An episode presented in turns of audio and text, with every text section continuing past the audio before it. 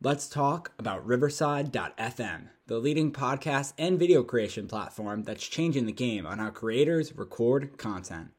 Riverside FM allows you to record studio quality audio and up to 4K video on their platform. Now you can interview a guest a thousand miles away and it'll sound like you're sitting in the same room. It's as easy to use as Zoom, but gives much higher quality audio and video recordings.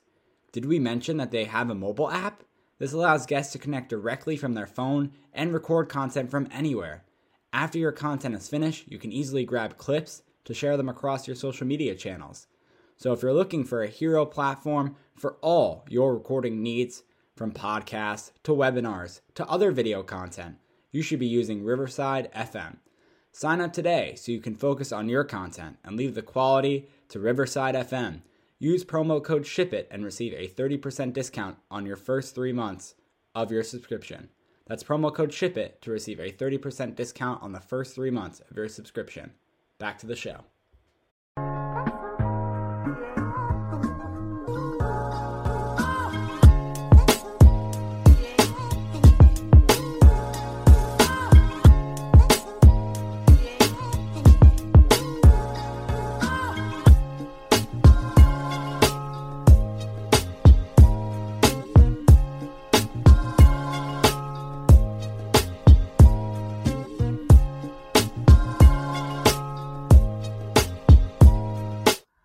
Welcome to episode number 65 of the Giant Take podcast. I'm Josh and I'm joined by my co host Alex. He is here with me today. We have some Giants news to cover a little bit, literally nothing, to be honest. Um, we have some players going on the injury, uh, or one player going on the IR. We have Daniel Jones, no news on him. Of course, it's probably going to come out on Thursday and it's going to suck for us, but he has not practiced so far this week. We're now at Wednesday usually the decision point for for players is Wednesday. Once they don't practice on Wednesday, they're out on Sunday. That could change. We'll see what happens. I have no idea. Um, but apparently the Giants are awaiting big news, or not big news. The news they're awaiting news that'll uh, you know let them know the exact status for this weekend and whether Daniel Jones will start or not. Once again, it seems very unlikely, but it's still not definite. Um, I mean, the last the last report that I see right now is Joe Judge uh, can speak to how Daniel Jones is feeling physically. He just knows he's here today, working very hard and doing everything he can, but he hasn't practiced, so he obviously, you know, I, am not gonna say he isn't working that hard, but he's he obviously hasn't uh he obviously hasn't practiced with the Giants so far this week. So Alex, How's it going today? How are your feelings going into this Sunday? As we mentioned uh, in the interview with Mookie Alexander of uh, Field Gulls, which is SB Nation uh, for the Seattle Seahawks. How do you feel going into that game? I am not feeling good at all. Um, I hate our chances in this game. I don't like it. I do not like the thought of, as I mentioned this in the interview, actually, Isaac Yiadom covering either DK Metcalf or Tyler Lockett. That scares me. That really scares me. Even DK Metcalf against anyone scares me. And Tyler Lockett against anyone. But Isaac Yiadom? Yes, we've been giving him credit, right? Even against Darnay, even against James Bradberry, it's just a scary proposition. That offense is so scary. Um, luckily, our defensive line um, has been doing very well this season. Their offensive line obviously is quite weak. There's a few injuries, like um, all, all across their line, actually. So that could be an area where we see, uh, you know, some pressure that we get towards Russell Wilson, and maybe hopefully it stops some of the offense. But yeah, definitely not a game I'm excited for. But we're rolling most likely with Colt McCoy, um, you know, my new favorite quarterback. So uh, we'll see how he does, and hopefully with a full week of practice, he will be better than his uh, showing when he came in against the Bengals um, after Daniel Jones went down. One thing that I am excited about, uh, and to be honest, I'm actually um, very excited about this, is how the New York Giants um, run, you know, rushing does against the Seattle Seahawks, which are known to have a really bad defense. And I should have started the show or the podcast with this. The Giants are still in first of the NFC East. Um, we recorded this episode, I think, on Sunday night before the Monday Night Football game Cowboys versus Seahawks. The Seahawks lost to the Dallas Cowboys 23 17.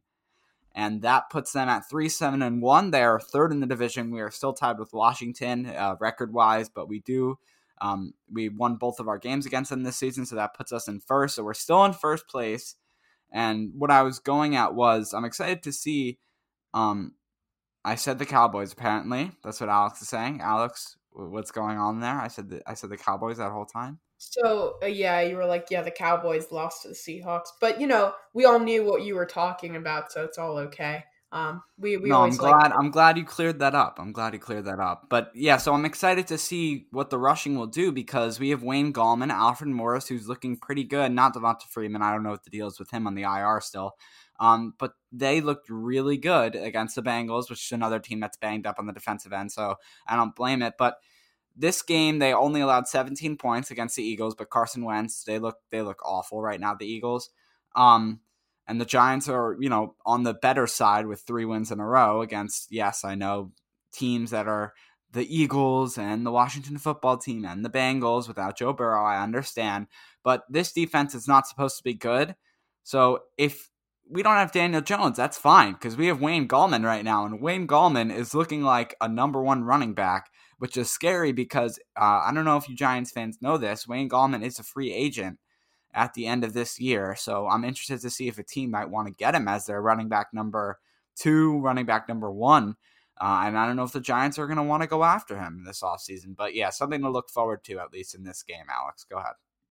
On the other end of the spectrum, when you're talking about Wayne Gallman and his ability uh, to be that number one guy for a team, maybe even the Giants, then you look at that number two overall pick of Saquon Barkley and you say, we could have gotten a guy in Wayne Gallman who was what, undrafted, I believe, right?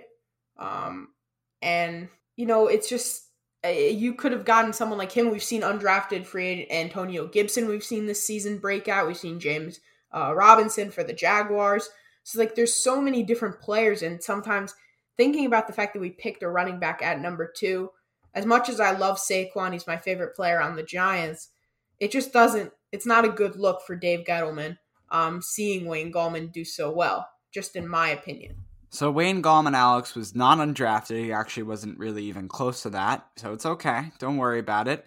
He was drafted in the fourth round by the New York Giants, pick 140 in the 2017 NFL draft. Um, and so that that's all good. He was a 14th running back selected in that year's draft. So if I'm gonna have to go back to 2017, we'll see how he looks now in this season because this is definitely best season of his career. I think also the season that he's gotten you know the most uh, most chances too. I mean, um, number one running back compared to what number three Jonathan Stewart, if you remember those days.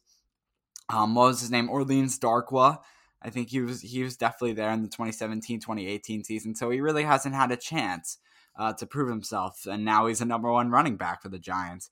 And I talk about this because I want to mention that we had a, a, signing of Dion Lewis. You look at the signings this offseason, we had Blake Martinez, James Bradberry, Great signings by Dave Gettleman. Then you have the signing of Dion Lewis, the backup in Tennessee, who I actually thought bright future, you know, receiving back, pretty cool. So we had Saquon, but if you want to, if everyone's healthy, right, and we had all these running backs still, if you want to list it out, Okay, Saquon Barkley number one, Devonta Freeman number two. Yes, I know we brought him in for Saquon, but I'm just listing all the running backs that we have on the Giants roster technically.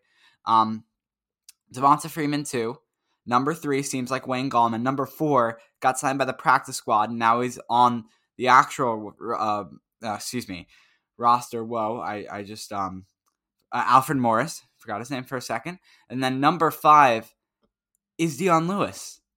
He's just he's just he doesn't exist on this Giants team anymore. I mean, he's there. He comes in on those third down and longs as the receiving back. That's perfectly fine. But I mean, what a waste of a signing at this point. To be, if I'm gonna have to be honest, we we really don't use him right now. So that's something you got to think about. And then sticking to the running back while we're on this now, Alex. You know, we'll talk about this more in the off-season pods uh, episodes do you pay Saquon Barkley the big money at the end of this year? We're coming up on when Saquon's going to want to sign the extension. He might want to get Christian McCaffrey money. He shouldn't want to because he's gotten injured now two seasons uh, in a row.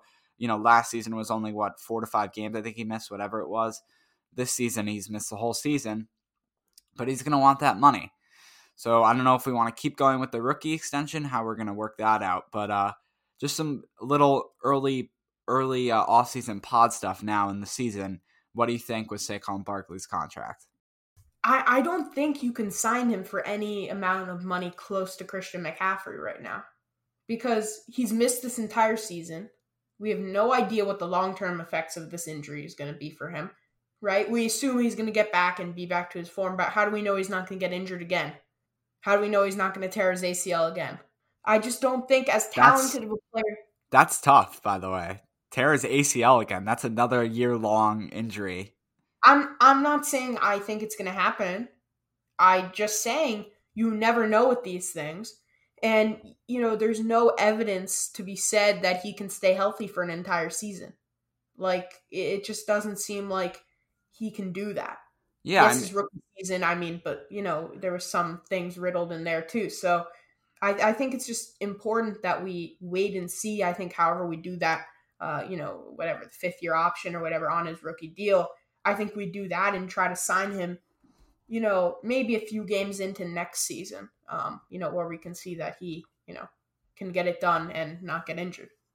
Right. No, and I, I completely agree with you. And we don't know what, what Dave's gonna do. Dave Gettleman, you know, you know, our, our GM on the team, our GM for right now on the team. Like we don't even know what the deal is with that, right? Dave Gettleman right now is playing pretty well, so you would have to the Giants are playing pretty well, so you would have to think, okay, he's gonna he's gonna stay on the team, right? Um, for another season for right now. But who knows what the deal is with Dave Gettleman? You don't know what the owners are thinking, right? You don't know what John Mara is thinking right now. We, we have no idea. So maybe Gettleman starts. But I do have to say, right now, at our record of 4 7, no matter what you think, Joe Judge has completely turned this team around. Joe Judge has completely turned this team around. You have Pat Shurmur. He did nothing. You have Ben Back- McAdoo with the haircut. I still make fun of that, the hairstyle to the whatever side, uh, the sunglasses. He did he did nothing, right? We have a Giants four win team, right? And and and we had Pat Shurmur get a four win team as well, five win team, I think. Whoa, very very special. Good for him. Joe Judge, the locker room. I'm I'm sure you know from what I've heard. I'm not in the locker room, but the atmosphere. I feel like the atmosphere uh, for the players at, at at practices and stuff. He just from what you see publicly, right, from the press conferences of players, from how they talk about Joe Judge, and that just maybe because he's the coach and they got to respect him, so they got to talk highly of him. It looks like he's done so well with this Giants uh, team. And I mean, Saquon Barkley went on NFL Network this week and said the same exact thing, too. So, just something I got to put out there. Yeah, and when you're talking about Dave Gettleman, right? The Giants, yes, they're doing well this season, but yes, they've been in close games. They could have a better record, but we're still a four win team right now, currently. And we're most likely not going to be more than a six win team. So I think his job is not guaranteed to be safe if they make the playoffs at six and uh, six and ten, or even if they make the playoffs somehow at five and eleven, if that's even possible. Uh, like I think you know, I think what this year has shown us is the impact that Joe Judge has had on this team. Yes, Dave Gettleman did hire him, so you got to give him props to, for that. But I think if I was uh, the owners of the Giants right now, I would bring in someone from within to do more of the financial aspect of being a GM and have uh, Joe Judge more of the player guy and almost like a uh, a de facto uh, GM for the Giants, I think, going forward. I think he's proven that much already in his rookie season as a head coach. Yeah, no, I completely agree with you. I'm just to go over here. This is who I have uh, coming up as free agents uh, in the future, and I feel like we're on an off-season pod right now. And then we'll get we'll get to the Seahawks preview. Don't worry about that. So it's basically all the all the rookies, Austin Mack. Here I see Adrian Colbert. Brandon Williams, Casey Kreiter, Alfred Morris. So maybe we want to re-sign him to another year. I'm interested to see what they do with David Sills with the injury there. Uh, CJ Board, Devontae Downs, Devonta Freeman, Austin Johnson, Dion Lewis. See about that. Nate Ebner, and that's about it. Uh, let's see. No, there's got to be more. Yeah, Colt McCoy, Wayne Gallman, I have here as well, and then some other people, and then I think the rest are 2021. Um, there could be some players on their options that they might want to re-sign or, or stuff like that. But yeah, those are the players that are. So the biggest one out of those bunch is probably going to be Wayne Gallman. See what the Giants do re-signing him. Um, that's about it. I mean Leonard Williams, right? Leonard Williams is a free agent. Sorry about that. I forgot about that. A franchise tag, franchise tagged him, so he's going to be a free agent no matter what. We'll see what we want to do with that. Forgot about that. So that yeah, that's a big one. Uh, traded the pick for him, all of that. I got to stop talking now. Alex, go ahead. yeah, so I, I think for now, we'll obviously in the off season, um, we're gonna do a ton of this. We'll talk about this stuff for all of the episodes because we're gonna have nothing else to talk about most likely. So um, yeah, so you can look forward to that. So you just got a sneak preview to our off-season episodes. So. Seriously, fourteen uh, minutes. that doesn't make you excited, then I don't know what would. fourteen minutes of sneak preview off-season during a season game, a regular season game that could liter that could determine us staying in first place of the NFC East. But yet we're talking about the off-season. All right. To everyone who came here for your Seattle Seahawks New York Giants preview, here it is. Let's start out with the injuries uh, report stuff. Uh, this came out on December 1st. That's you know the earliest we can get right now. Um, activated off the COVID 19 list was offensive tackle Matt Peart. I'm excited about that. Wide receiver Dante Pettis, also excited about that. He's been on the practice squad. He got elevated to put on the COVID list. I want to see him on the field. I want to see what he can do. And tight end Kaden Smith, uh, who went on the IR this week, Kyler Fackrell. That could be a little scary. We'll see what happens. Um, but yeah, so that's at least three weeks right now. And then terminated from the practice squad was Derek Dillon and Nate Whiting, Weeding, Whiting, tight end. And then waived was defensive back Montre Hartage and punter Ryan Santoso. I guess we don't need a punter. I guess Riley Dixon's good. Maybe they got that for Graham Gano. I don't even know why we had a punter on the practice squad. Um, but that's your injury report. And I think, Alex, you got anything to say on that real quick? Nothing much besides Fackrell, like you said, might be a little bit of an issue there. Um, but you know, Leonard Williams has been getting a lot of uh, you know sacks as we've seen this season, a lot of interior pressure from the Giants. So I think we'll be okay. Um, and there's been some other you know standouts at the edge rusher position. Also, uh, you know, people like Carter Coughlin who's come in and done a decent job as well. All right, so let's move on to it. We'll go to the three points right now, the famous three points here on the Giant Take podcast. We'll start off, or I'll just I'll go through all of them. First one's going to be be careful with the turnovers on the offensive end. This is mainly geared um, towards Colt towards Colt McCoy. I think he, I think he's going to be a good option. I think we're gonna you know go run heavy, but I think he could get the work, get the job done, and he won't be coming in the middle of the game when he's not supposed to come. Here are some quotes that I got. Uh, one of them was from Sterling Shepard. One of them was from Julie. Um, whoa, um, um, Jabril Peppers. Forgot his first name for a second there. I'm forgetting names on this podcast right now. So we'll start off uh, with Sterling Shepard. He said. We've gotten a lot of work done in practice and after practice as well. I've been with him since camp. Then obviously we went to work a little bit in the off season as well. I've got a lot of work with him and have a lot of confidence in him. So good from Sterling Shepard. That means they have some communication, obviously, and you know some experience off and on the field. Um, so that that could be good. Little personal relationship there, but I'm sure he has a relationship with all all his teammates. You would hope. And then Jabril Pepper said his experience. He diagnoses coverages really well, very fast. He gets through his progressions really well. He has some tricks that he likes to throw at us whether it's no look passes or looking off the safety, throwing it backside. So it looks like on Sunday we're going to see some Patrick Mahomes action from Colt McCoy. I think that's really what's going to happen. Uh, and then second's going to be rushing, like I mentioned earlier. Let's hope against this bad Seattle Seahawks defense that has looked good actually uh, in the game against the Eagles, but that's the Eagles, and we're also the Giants, same division, whatever.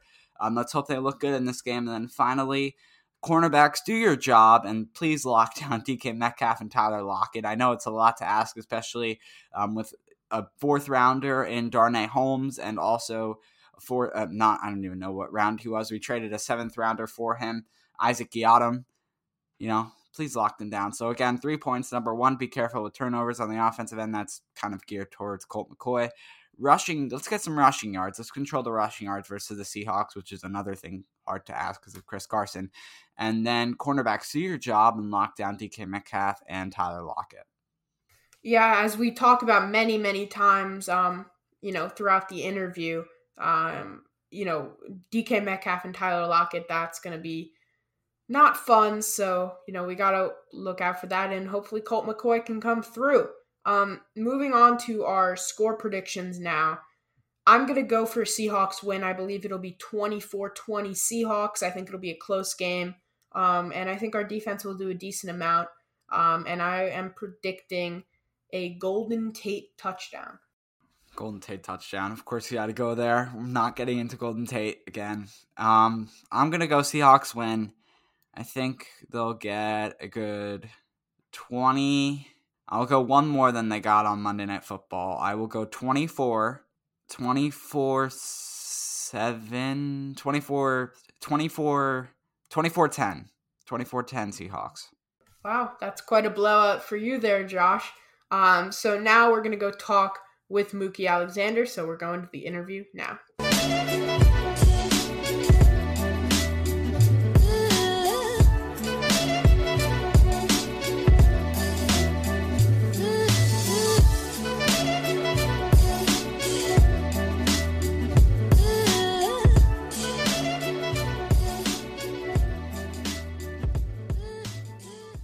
We are back now with a very special guest. Mookie Alexander is an editor at Field Gulls by SB Nation. You can go follow him on Twitter at Mookie Alexander. Mookie, how's it going today? Uh, it's going all right. Uh, good to talk to you too, and uh, and just talk Seahawks football in general because both of our teams are in first place. You know, very different records, but first place is first place. Yeah, very true. I mean, you guys, I, I have to be honest. We talked to um, someone from the Rams, Rich Hammond, from uh, who who covers the Rams, and that NFC West division is such a hard division to you know to play in. So for the for the Seahawks to be in first in that division, I think is is um, you know something in itself because Rams are only one game behind them, and then you have the Cardinals, 49ers, who their team's all injured. But you know, on a good day, that division is probably the best in football. So you know, coming from that to the NFC East, um, not looking so good. But I want to start out by, you know, asking you what your thoughts were of the game on Monday night and uh, how the Seahawks played against the Eagles, which is, you know, our NFC East rivals. Well, uh, the game was a bit boring. Uh, you know, it wasn't a well played game at all, but it's a road win. I'll take it because the Seahawks had lost three straight on the road prior to this. And uh, at least the defense dominated a bad Eagles offense because my biggest worry was that this defense would actually make Carson Wentz look pretty good. And that didn't happen. They, they, have been playing a lot better these last couple of weeks. The offense has taken a, a couple of steps back, but uh, hopefully they'll get some key guys back from injury on the offensive line. And uh, just in general, the, the Seahawks seem to have the Eagles' number. They've never lost to Philadelphia with Russell Wilson at quarterback, and they normally just play the same low-scoring game over and over again. It's just instead of 17 to 9 like it was the last season both times, it's 23-17. And the final score is a bit misleading because the Eagles Hail Mary touchdown was was just garbage time really because it's so hard to get onside kicks. Um, so I, I think Russell Wilson will have bigger numbers again over the next few weeks, especially since uh, we, we have seen them try and run the ball more, but it's not been as effective. It certainly wasn't effective against uh, Philadelphia, but uh, DK Metcalf and Tyler Lockett are just an incredible one-two duo. Some weeks you get Metcalf, some weeks you get Lockett, other weeks you get both and you very rarely can shut both of them down at the same time. So, you know, for the Seahawks, to, to answer your question, I think it was like a B minus performance, but uh, I'll take it. They, they got into first place in the division, and really this was an important win because if they didn't win this, then the Rams would have the tiebreaker and they'd still be in first. But instead, the Seahawks are in pretty good shape to win this division as long as they take care of the easy part of their schedule over the next three weeks. Yeah, and you're mentioning DK Metcalf and Tyler Lockett there. I- I'm not sure if you're aware of the Giants' secondary situation, but we kind of only have one solid cornerback and you know that's I'm, a lot of teams don't have two very good ones. And the thing is you can't cover both and it's going to be very difficult. And i think you know even dk metcalf we saw him go up against darius slay. Really the only cornerback that's been able to kind of shut him down was jalen ramsey. And you know so i think it's definitely going to be a tough task for you know a kind of young secondary that we have at the giants. But yeah on monday night you know a lot of people were saying carson wentz didn't uh, play very well at all. I, I feel like some people are overdoing it. Um, I thought the Seahawks defense actually played better than they usually do. I, I usually watch them sometimes when they're on prime time. Um, and yeah, that, that was just my thoughts from the game. Yeah, the Seahawks defense should get some credit for how bad they made Wentz look. And also, it, it's not entirely Wentz's fault. I think Wentz is a major part of the problem, but that entire offense is just a, a total mess in terms of the roster construction, uh, the injuries. I mean, they have very poor receiving talent at this point lack of a consistent running game and and then just a banged up offensive line that just can't block people all that well. So the the Seahawks defense, as you said, they've been playing better, especially since they got Carlos Dunlap in the trade. He's injured now, and I don't know if he even play this weekend.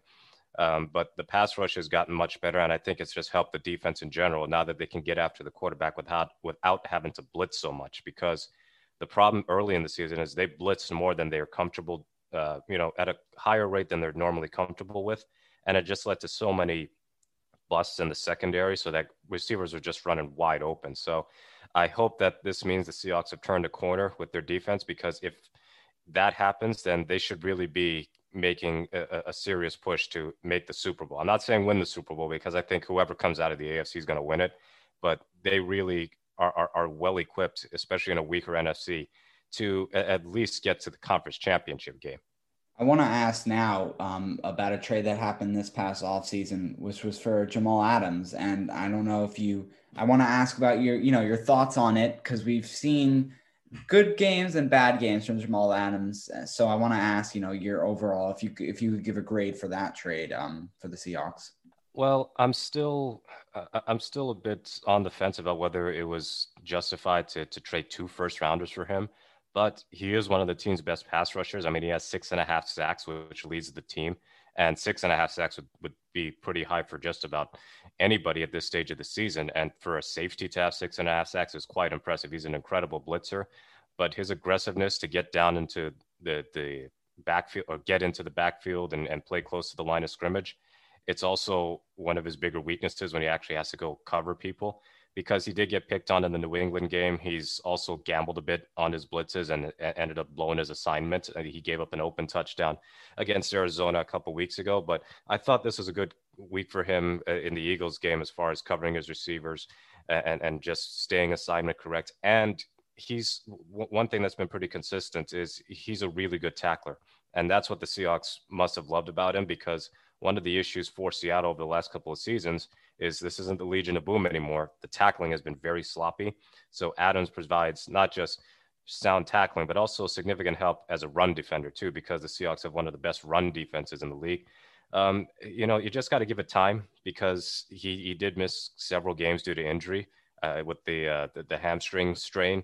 Uh, so I, well, I can't remember. No, not hamstring strain. It was a, a groin strain, but still missing four games or five games, however many it was while trying to get yourself into a new system, that can affect your performance. So I, I think now that Adams is, is healthy again, he's getting regular playing time. Uh, we're going to see the best of Jamal Adams pretty soon. And I'm optimistic that the Seahawks, if they, well, not even if, they better sign him to a long term deal, he can be one of the premier uh, defensive players in the league on a much more established team like Seattle compared to being the sad dumpster fire that's the New York Jets.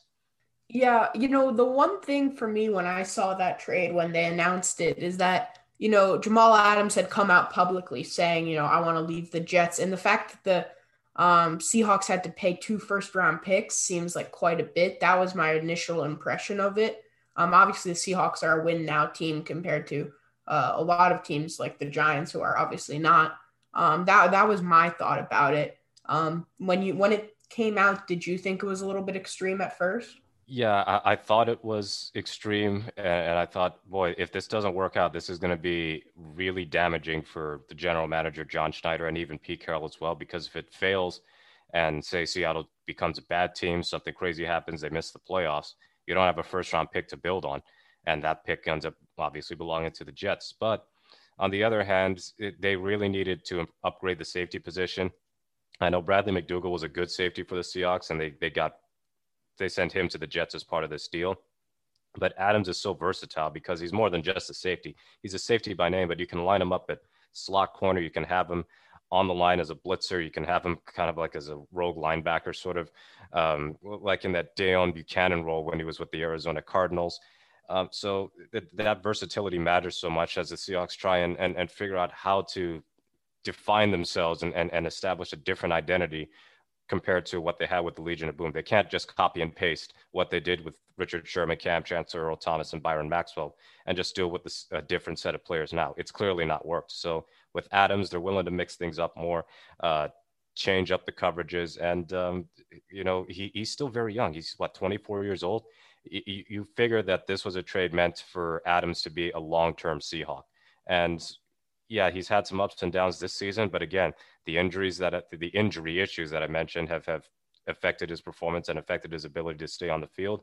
But if you think big picture, uh, he could be one of the key pieces for the Seahawks for, for years to come, especially with next few years of Russell Wilson's prime, especially since the other remaining players from the old Legion of Boom days, Bobby Wagner and KJ Wright, it's possible they're not here in 2021. Certainly not 2022, I would suspect. Um, so Adams can just be the new focal point for the Seahawks defense to build on.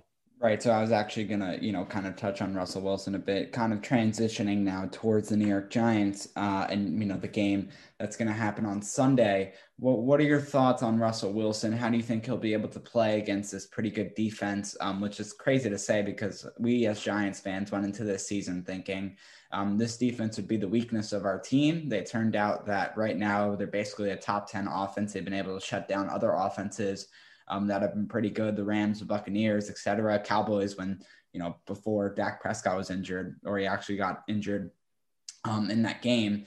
So you know, what are your thoughts for Russell Wilson and kind of the Seahawks offense? How um, going into this game? Well, Russell Wilson started out with with MVP level plays, some of the best of his career the first six seven weeks, and that's where the you, you, uh, our Seahawks Twitter, the, the Seahawks fan community was pushing let Russ cook, meaning, you know, don't run the ball as often. And if you're going to run it, run it smarter. Like don't run the ball on second and 15, for example. And also set up Wilson to succeed more with the passing game and have a pass first offense. And then it took a bit of a, an ugly turn these last few weeks, uh, especially dating back to the first Arizona Cardinals game where he was having uncharacteristic uh, turnovers. He had, I think, 10 turnovers over the span of four games, and Seattle, not coincidentally, went one and three during that stretch. So they've dialed it down a bit these last two games against Arizona and Philadelphia, where Wilson's still throwing a majority of the time, but he, he's not taken too many deep shots lately. In fact, his, his yardage total is, is quite low by his standards. I mean, the, the DK Metcalf connection on Monday, he had 177 of Wilson's 230 passing yards. And that's not something that you normally see out of a Seahawks offense. So against the Giants, and from what I've seen, uh, James Bradberry seems like a really good corner and one of the best acquisitions for uh, New York. Uh, the pass rush seems uh, quite formidable, and that's going to be key because Seattle's offensive line is a bit shaky, depending on the health of Duane Brown and Mikey Iupati, the left tackle and left guard, because they were both dinged up at the end of Monday's game. And uh, right tackle Brandon Shell I don't know if he'll be back this week because he suffered an ankle sprain in the Cardinals game, and his replacement Cedric Ogbuehi was extremely bad uh, in the Eagles game. It's a wonder that Wilson didn't get sacked like six, seven times with how bad he was. Um, so, you know, if the Seahawks offense is going to be able to exploit the Giants defense, they're going to have to really move the pocket around more, run more play action, um, stop spamming ineffective running plays because they really couldn't get the running game going at all on Monday and uh, take your chances on other giant secondary players. So, you know, d- don't necessarily go Bradberry's way. Even, you know, just because they went Darius Slay's way a bunch and had success doesn't mean you just repeatedly go after the team's top corner. You try and exploit the weaknesses of the Giants defense. So maybe more throws to tight ends, running more screens to counter any pressures that the Giants send. So I'm confident that the Seahawks will be able to to figure it out against the Giants because they are at home. It's not going to be a bad weather game. But I'm not going to discount the Giants' chances totally because they have been playing better. I know that the Giants haven't been playing good teams. Like they beat the same Philadelphia team. They they beat Washington and they're four and seven, and they beat uh, Cincinnati without Joe Burrow. But they were also competitive against the Buccaneers and nearly won that game. So you know you you can't discount this team, even though they might not have Daniel Jones especially since there's reason for the Giants to play hard. They can legitimately make the playoffs. So I'm expecting the Giants best and uh, we'll, we'll see if Russell Wilson and company can counter that. Yeah, it'll definitely be a scary Sunday for Josh and I, you know, talking about the two receivers and having either Tyler Lockett or DK Metcalf on one of our favorite corners who's extremely bad, um, Isaac Yiadom. That's giving us uh, high blood pressure. So that's not going to be fun. Um, but moving to the Giants offense and the Seahawks defense again, No Daniel Jones. Obviously, that's a huge, you know, loss for the Giants. There's still maybe an outside shot he plays, very unlikely. Um, you know, still waiting on more details, but Colt McCoy is most likely the starter. I think that's going to limit, uh, you know, our offensive potential here. But the defense for the Seahawks, like you mentioned, has not been great this season. Do you think they're going to be able to step it up this game um, and really cause Colt McCoy some problems?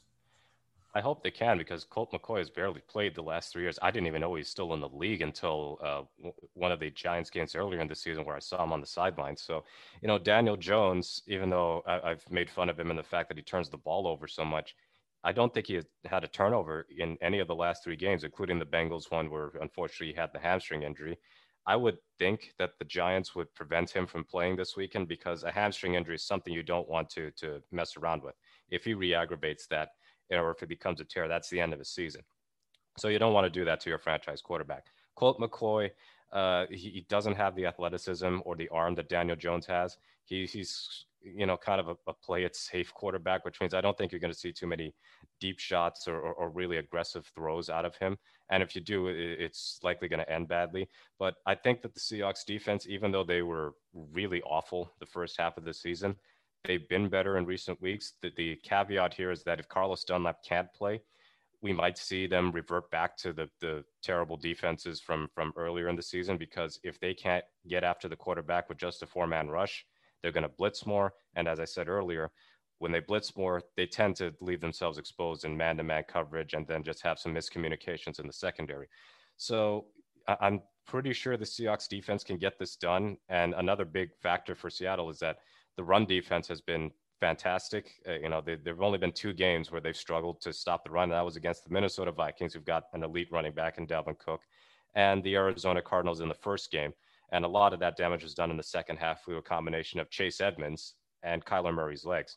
So the Giants, I know there's no Saquon Barkley. I'm impressed with the way Wayne Gallman has performed. Um, I guess Devonta Freeman is still injured, so maybe he won't be a factor at all. And if he is, he's just going to be the backup. But if the Giants are just forced to pass all the time, I imagine that could lead to more turnovers, and it could be a long day for New York. But yeah, you, really, you never know because we've seen so many wacky results this year. Uh, I, I, know that the Seahawks have never lost to the Giants with Russell Wilson at quarterback, but again, Seattle plays so many close games. It's been a long time since it just blew a team out from start to finish. And the Giants have been reasonably competitive in, in pretty much all of their losses as well. So, um, you know, this is an important game, and I, I expect there to be a high level of intensity on Sunday afternoon. All right. So speaking of that, I'm gonna have to ask you it. Your score prediction for Sunday, 4 p.m. here, uh, at least uh, Eastern time. What, what's your score prediction, Giants Seahawks? Ooh, well, I almost got the Eagles score right. I said 27 17, and it ended up being 23 17. Um, this is a tough one because I feel like Seattle is capable of blowing the Giants out, but the Seahawks just have too many issues where they just like to let teams hang around for too long, whether they're a great team or not great team. So I think it's going to be close through two, two and a half quarters, and then the Seahawks start to pull away uh, with a combination of turnovers and big plays on offense from Russell Wilson to one of his receivers, or also uh, uh, or Chris Carson on the running game, because Carson is clearly a better back than Carlos Hyde, and uh, as long as he's healthy, I think he can really overpower a lot of those Giants defensive linemen and linebackers. So I think it's going to be something like uh, 34 to 20. No, I like that. I mean, I, I agree. I think it definitely could get high scoring. I just don't know. I mean, we haven't seen the Giants give up. The last time the Giants gave up that amount of points was against the 49ers, right? And that was with their all injured team. We were like, there's no chance for the Giants. And then that was like the Mostert injury. They were like starting their third string running back. Receivers were injured. It was um wasn't even Jimmy Garoppolo starting that game and then we just like got blown out. It was it was crazy. So I don't know if the Giants will give up thirty something points, and I mean we'll, we'll have to see how the game goes. But no, I could definitely see that score prediction. I, I definitely I definitely could see that. Yeah, and if the Giants have a chance, it's going to have to be getting after Russell Wilson and, and forcing him into bad mistakes and, and more turnovers. So, you know, it just kind of that any given Sunday mode So, you know, the Giants, like I said, they have a chance. I certainly give the Giants a better chance than the Jets. Now, the, the Jets the week after that, the Seahawks ought to be able to win that game by 40 points, and Geno Smith gets to play the whole fourth quarter. But uh, because of the way the Giants have looked the last few weeks, I've given them enough respect that I think they can hang around. And uh, the, the, the X factor here is, of course, if Colt McCoy is just lousy, then the Giants aren't going to be able to win, whether it's a 10 to 3 game or a 34 20 game. Uh, but if he's just he does well enough as a backup, then this could be an interesting game. And you know, I, I'd like to see at, at least one of these NFC East teams go on enough of a run so that like the winner of this division is eight and eight and not six and ten. I mean, it's an all-time bad division, and I bet you two did not expect that at one and seven, you'd be sitting here thinking, "Wow, this team can actually make the playoffs now with a home playoff game." Yeah, we definitely didn't. Um, it's kind of shocking, but you know, the division is the way it is. There's been lots of injuries at the quarterback position for pretty much all teams except for the Eagles.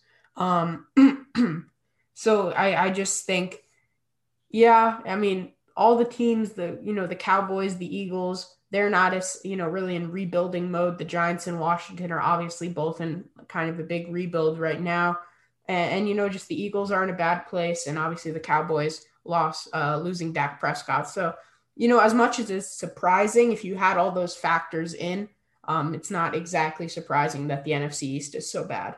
Yeah, that that is true. I mean, we're basically a Carson Wentz injury away or benching from every NFC East team having to start their backup quarterback. And in the case of Washington and Dallas, they had to start their third stringers, uh, you know, for at least one game. Uh, you know, the Cowboys had what's his name, Ben DiNucci, so four stringer, and then uh, Garrett Gilbert, so a, a, third stringer. And Washington, Alex Smith was technically the third string quarterback because Kyle Allen ended up breaking his ankle, I believe, against the Giants, right? So, yeah, this is uh, th- this is the most 2020 of uh, NFL divisions, you would say, the NFC East. All right, Mookie Alexander is an editor at Field Gulls. Um, you can go follow him on Twitter at Mookie Alexander. Thanks so much for coming on the podcast today. Thanks for having me on.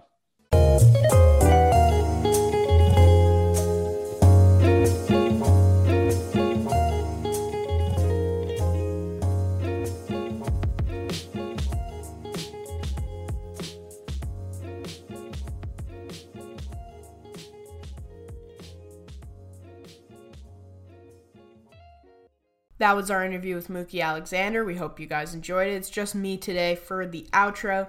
So, starting with our week 12 picks, I went 8 and 7 and Josh went 10 and 5. Luckily, he's not here to brag about it, so that's good. Um, so, hopefully, an improvement for this week um, for me, not a great record there. So, moving on to this week's picks, um, starting with the Browns and Titans, we both have the Titans. Raiders, Jets, we both have the Raiders. Vikings, Jaguars, we both have the Vikings. Dolphins, Bengals, we both have the Dolphins. Colts, Texans, we both have the Colts. And here, a different one. Uh, Lions, Bears, I have the Lions. Josh has the Bears. And then we both have the Saints. Um, I have the Rams against the Cardinals. Josh has the Cardinals. Um, another different one here, too. I have the Patriots uh, against the Chargers. Josh has the Chargers. Um, we both have the Packers against the Eagles.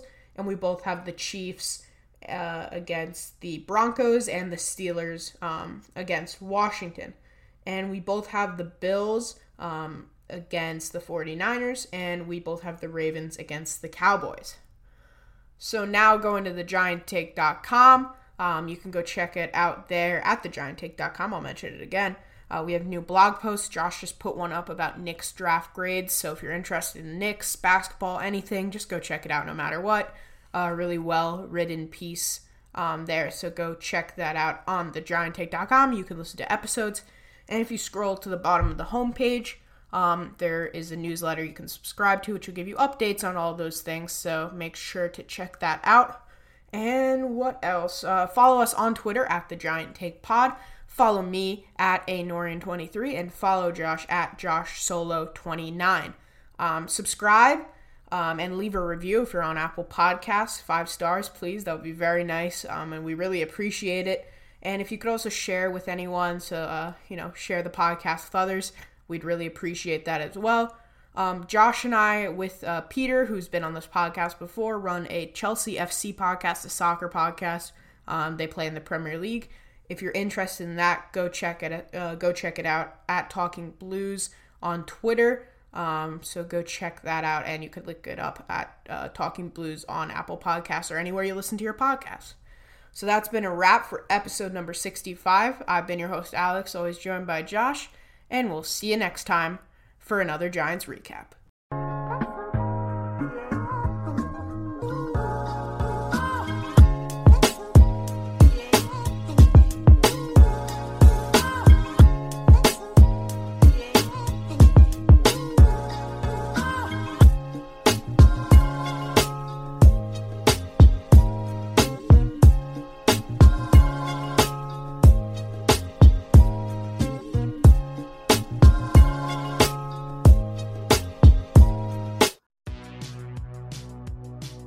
Welcome to the All 80s Movies Podcast. I'm Bill.